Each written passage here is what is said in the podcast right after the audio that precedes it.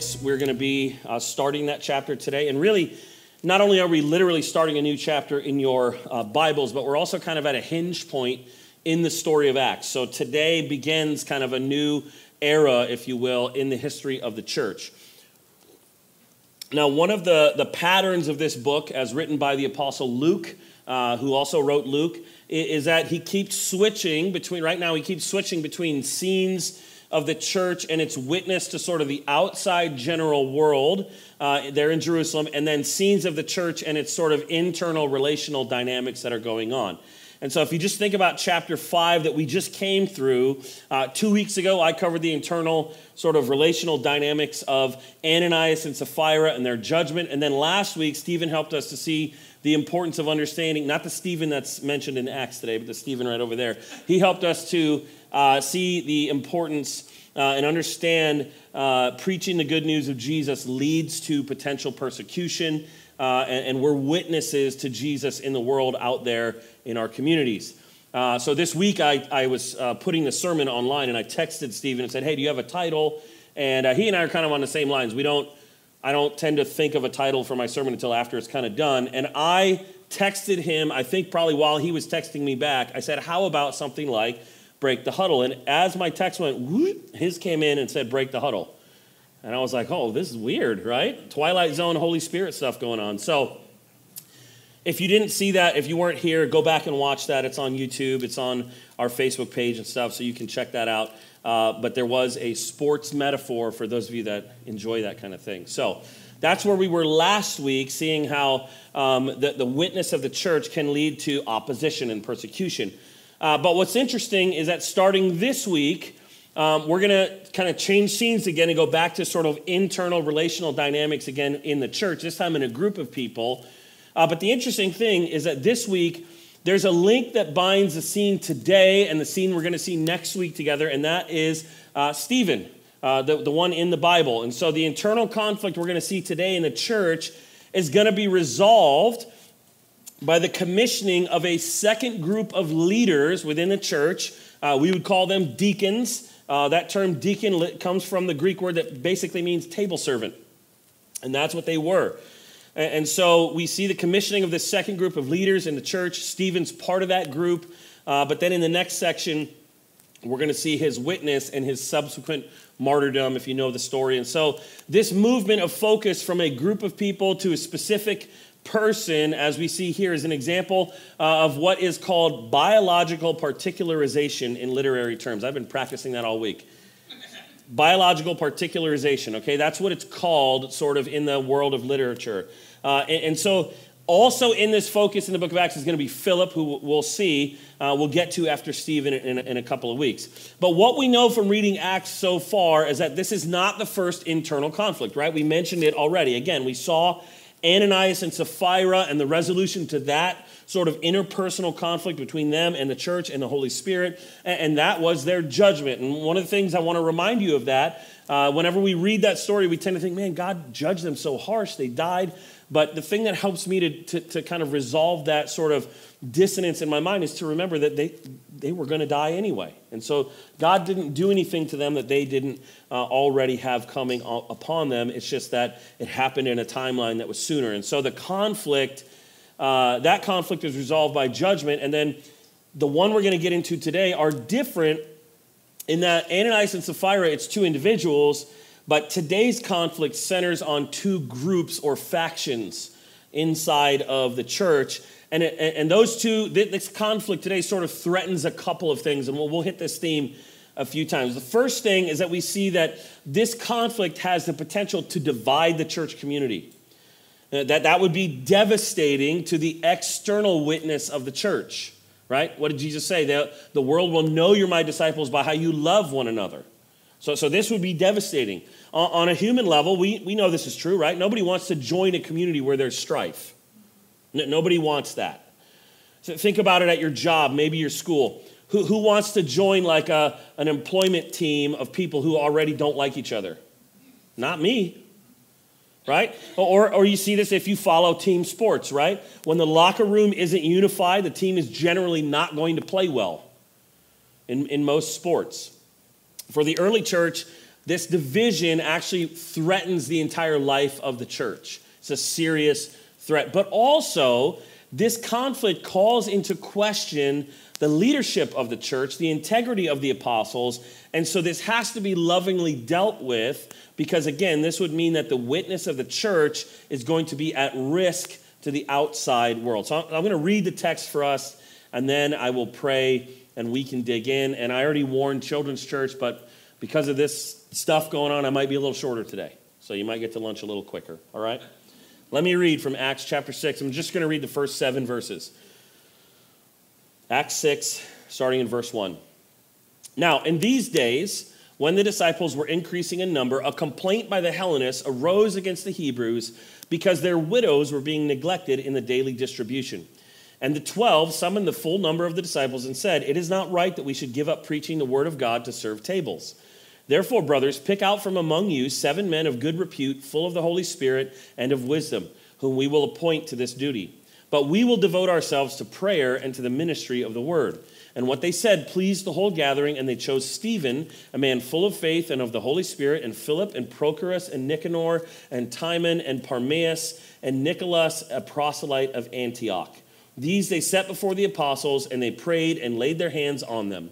And the word of God continued to increase, and the number of the disciples multiplied greatly in Jerusalem, and a great many of the priests became obedient to the faith. Let me pray.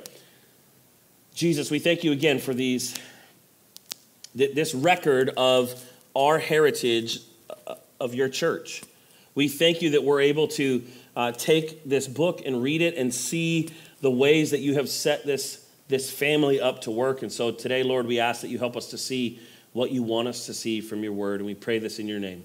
Amen. All right, now the first thing I just want to point out to you is the similarity between verses 1 and verse 7. Look at this. Verse 1 now, in these days when the disciples were increasing in number, and then verse 7, and the word of God continued to increase, and what? The number of disciples multiplied greatly in Jerusalem, and a great many of the priests became obedient to the faith. Now, that's a whole other thing we could talk about how amazing that is, that the priests were even being converted. But Luke is sort of, if you imagine a, a set of books and the bookends, he's sort of setting up bookends here where numerical increase is both the, the setup of this conflict, and it's also what happens after the resolution of the conflict. So, numerical increase in a church is not a guarantee of unity. So, so you'll notice in verse 1 and in verse 7, numerical increase is mentioned. So, so let's look at the setup of this, uh, of the issue we see here in chapter 6, verse 1. So, what, what we see is that this problem, this issue, it has really positive circumstances sort of at its root, right? We, we see that this is happening because there's an increase in number of the total number of disciples of Jesus. So remember, if you're, if you're not familiar with the Bible and you're like, I thought disciples were those guys from the Gospels, you're right. But here, disciples is referring not just to the 12 like in the Gospels, but it's referring to everybody who's following Jesus. Like, if you follow Jesus, you're a disciple of Jesus. And so it's referring to everybody who is a part of the church here in Jerusalem. So as we keep seeing in Acts, the number of people who are having their lives just radically transformed and changed by Jesus and who are now following his life and teaching as disciples, that number is increasing. And we know from Acts 2 and we know from Acts 5 that this is God's hand. This is not, this is not a false thing, this is a good thing. But we also see here in Acts 6 that this issue is arising because the apostles, and there I mean specifically the ones called by Jesus out of his followers who are leading the church. The apostles in this spot are basically overworked through fulfilling their calling of preaching and teaching, but also serving tables. Now, now if we were to take a peek back at, back at Acts 4:35, what you'd see is that serving tables here just means distribution of things to those who are in need. Distribution to the poor is what it means. And again, this is a good thing that is what God wants, right? This is not that they're doing a bad thing, they're doing a good thing. Now, if you read this text carefully, though, what you notice is that the, the apostles actually have been participating in this distribution to the poor. I, I remember as a boy, the first time I encountered this text, thinking, man, those guys are jerks. They won't serve tables. Right? And, and if you read this too quickly without care, you, you can get that conclusion as well. And so they've actually been uh, participating in the distribution to the poor, but now they've reached the point where they can't keep up with the demands because of the increase in number. And so there's a lesson for the in this for a church family to consider, and I think it's this, right? Growth numerically is always going to bring challenges. It's always going to bring challenges. We're getting a little taste of that right now in our own church family. We're growing a little bit, and there's just things that are challenging for us. Where we, uh, we there are places where more of us have opportunity to jump in and serve, as we're going to see here in Acts. So let's keep going. What we see happening, though, is that is what always happens when we assume the worst from one another. And that's kind of what you see going on here. We, we assume the worst from one another. We allow our worldly assumptions to overtake the pursuit of real Christian community. That's always a battle for us. The end of verse 2 says it. Listen, a complaint by the Hellenists arose against the Hebrews because their widows were being neglected in the daily distribution. Now, the word complaint there is really important. It's a word that means complaining, grumbling, murmuring. Okay? Uh, so, understanding the importance of this, uh, the, the, the Hellenists here, they have a legitimate issue. They have a legitimate issue. They're not bringing up something that's not an issue. Their widows are not being taken care of properly, but what they're doing is actually sort of insinuating and making an accusation against the character of the Hebrews and, and kind of specifically the apostles because they have a need that's not being met. So understand how devastating this kind of attitude can be in the life of a church, right? When people start to grumble against one another, it, it can split the community, and that's the danger here. This is a serious threat. So, so these Hellenists are Greek speaking Jews, if you don't know what that word means. And the widows, obviously, are without husbands. They are likely women who maybe have come back to Jerusalem from the Greek speaking lands where they've been living while their husbands were alive. And so these women are actually, if you remember back to our study in the book of Ruth, these women are actually in a similar situation as maybe Ruth and Naomi would have been when they come back. Uh, and so these Hellenists would even have had their own synagogues in Jerusalem. And later on in Acts, we're going to see that there is at best tension, and at worst, like we see here, contention between the Hellenists and the Hebrews in the church in Jerusalem. So, everybody says we should go back to the early church. Well, it kind of feels familiar, doesn't it? We've got stuff going on where people are fighting with each other. That's just kind of the way it is.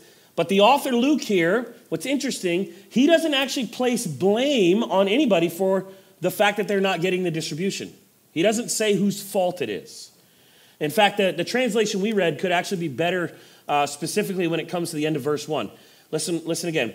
A complaint by the Hellenists arose against the Hebrews because their widows were being neglected in the daily distribution. But the word because could actually be better translated as that. And some of your translations might have it. So something more like they murmured against the Hebrews that their widows were being neglected. And so these Hellenists and the, and the Hebrews have a ton of differences that are now rubbing up against each other in this newly formed church family, right? We read in the early part of Acts, there were people from all over the place who were converted and became part of the church. So there's language differences, cultural differences, all kinds of differences and what happens when that's the case? People tend to assume the worst motives out of one another when we don't understand one another. Now, who's right here? Well, Luke doesn't actually tell us. He doesn't actually tell us who is in the wrong for them not getting what they need. We don't know why these widows are being overlooked. Is it deliberate? Is it an accident? Is there others who are also being overlooked that we just don't hear a complaint from in the scriptures? We don't know. But what the apostles do know is that this kind of situation cannot be left alone. We can't leave it alone. There is now in the church a spirit of division, and this is something that has to be dealt with. Now, I remember serving at a church previous to this one. I was in an elder meeting, and we were talking about a certain family who had had this issue, and they had expressed to one of the elders that they didn't trust the elders. And a couple of the elders reacted by kind of saying, well, they need to learn how to trust leadership. And one of the older, wiser elders said, You might be right about that, but the question we should be asking is, why don't they trust us? What's going on that, that they don't trust the leadership?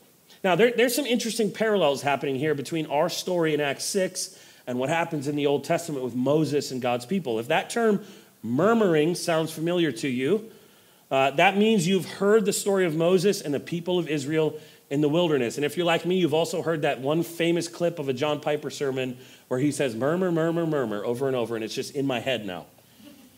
But that's the same, same kind of idea as what's happening to Moses in the Old Testament. There, there's a couple of parallels, right? One, they both involve the distribution of food.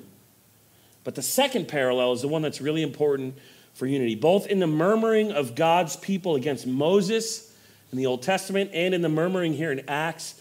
There is a spirit of division that ends up being specifically aimed at the leadership of the people of God. This is how one commentator said it.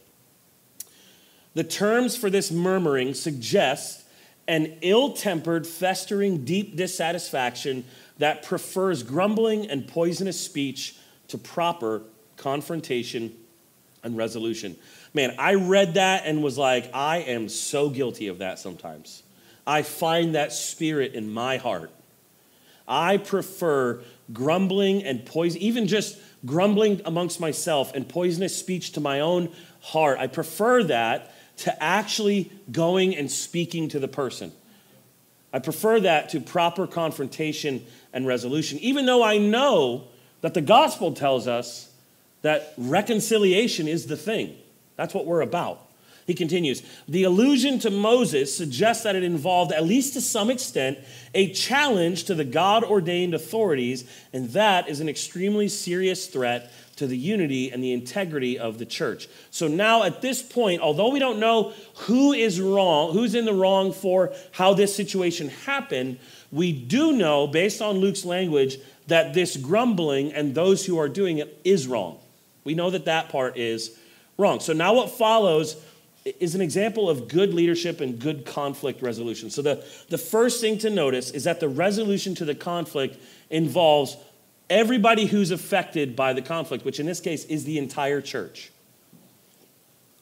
We see the apostles asking the entire community to be part of the resolution to this issue. But also notice, though, that the apostles don't abdicate their specific leadership role by just having like an open ended meeting where any and all ideas are just expressed and given the same weight. That's not what the apostles do. That they, they show us a really incredible balance of leadership and humility at the same time. They're still leading by reminding the church here of what their specific role is and the importance of what they do. Right? What do they say? It is not right that we should give up the preaching of the word of God to serve tables. Now, I, I read this, when I first encountered this, I read this as like an arrogant statement. We're not doing that, right? But that's not what's going on here. This is more of a confession of a humble leader saying, Gosh, I have been not doing what I should be doing because I'm trying to do everything. Again, I want to point out the language here. It actually suggests that the apostles, they're not saying that they're not willing to do this job. They're willing. They're willing. They've actually been doing this job probably up until now. The point is that they're now realizing that they're overwhelmed and that they can't do everything. They're saying we can't keep doing this job at the expense of preaching and teaching. And so it's not about their unwillingness to serve. These guys are servant leaders, they're kind of the exemplars for us. It's about them understanding their specific role within the body and then empowering others to have a part in the leading and the flourishing of the church so that everyone is better served, including them right? You want a healthy leader to do the teaching and the preaching. And, they're saying, gosh, we have not done a good job of this. Even right here in this one verse, we see the dynamics of good leadership. One way to think of it is like this those who are called to lead the church spiritually, give oversight to the church, what we would call elders. They are called, as we see these apostles doing here, to be the ones to say, hey, we should do this. They, take initiative. These leaders are taking the initiative, but they're doing it. If you notice the apostles, they're taking initiative, but they're not doing it in a way that's harsh or overbearing. They're leading, but they're not commanding. And so these, these apostles have a clear vision for the church. They have a clear vision of their calling to it. And here in this text, uh, that comes to the surface because they propose an idea for a resolution to this issue. And in doing this, they're instituting uh, the office of what we now call deacon. And we see the leadership authority in the church get spread to others who are qualified and who are called. And so, just as we kind of wrap this up, I just want to lastly focus on who these seven were that were chosen and why the qualification of these seven really do matter. I'm going to do my best to pronounce these names again. Verse 3. Therefore, the apostle speaking, therefore, brothers and sisters, pick out from among you seven men of good repute, full of the Spirit and of wisdom, who we will appoint to this duty. So there you see the, the give and take of their leadership. Hey, you go pick them and, and we'll appoint them. But we will devote ourselves to prayer and to the ministry of the word. And what they said, what the apostles said, pleased the whole gathering. And they chose Stephen, a man full of faith and of the Holy Spirit, and Philip, and Prochorus, and Nicanor, and Timon, and Parmenas, and Nicholas, a proselyte of Antioch. These they set before the apostles, and they prayed and laid their hands on them. Now, if you've ever wondered, some of this is just a side note, but if you ever wondered the roots of what we call ordination, this is part of it. The laying on of hands of the leaders of the church saying this person is set apart. That's what we see here. So, so first thing to notice back to our text is that the church and the apostles, they heard the need of the Hellenists, even through the murmuring. They didn't dismiss it because they were doing it the wrong way. And what you might not know is that all seven of these men have Greek names. And Luke even mentions that the last one is from Antioch. This is actually beautiful. I think this is really beautiful because it shows us how the body of Christ, the church, can be mindful of and create equity in its leadership so that even in its structure we can bear one another's burdens. This is really beautiful here. So the church creates a situation where even in this leadership model, they are not causing anyone to be tempted into divisive and sinful patterns of thinking. If in this situation they just choose a bunch of Hebrew leaders, that can lead to then perpetuation of this division. But, but what we end up with is Hellenist leaders, and so the Hellenists are now able to really feel that they've been heard, they've been cared for. But what I really want you to notice is that none of the qualifications that the apostles give here have anything to do with earthly things like ethnicity or culture. What are the qualifications? Wisdom, good reputation, full of the Spirit. That's the qualifications for deacon, and that's basically the qualifications for elder, except elders have to be able to teach. So that we see three here wisdom, good of good repute or good reputation, and full of the Spirit. Now I want to point this out here. These qualifications aren't something that only super Christians have. Okay? These qualifications are the norm for each of us as believers. This is what your life should look like. You follow Jesus, you'll end up wise, have a good reputation, and you'll just live full of the Spirit. That's the norm for us. Notice here, there are no gifts listed. Nothing about these men is their giftedness, it's their character and these are all normal Christian character attributes that Jesus, through his Spirit, through what we call sanctification, is working in each of us as we follow him. And so the point is that the community of faith, in order to be served by them, has to think of these, uh, these seven men in particular, as those who are trustworthy. That They have to trust them.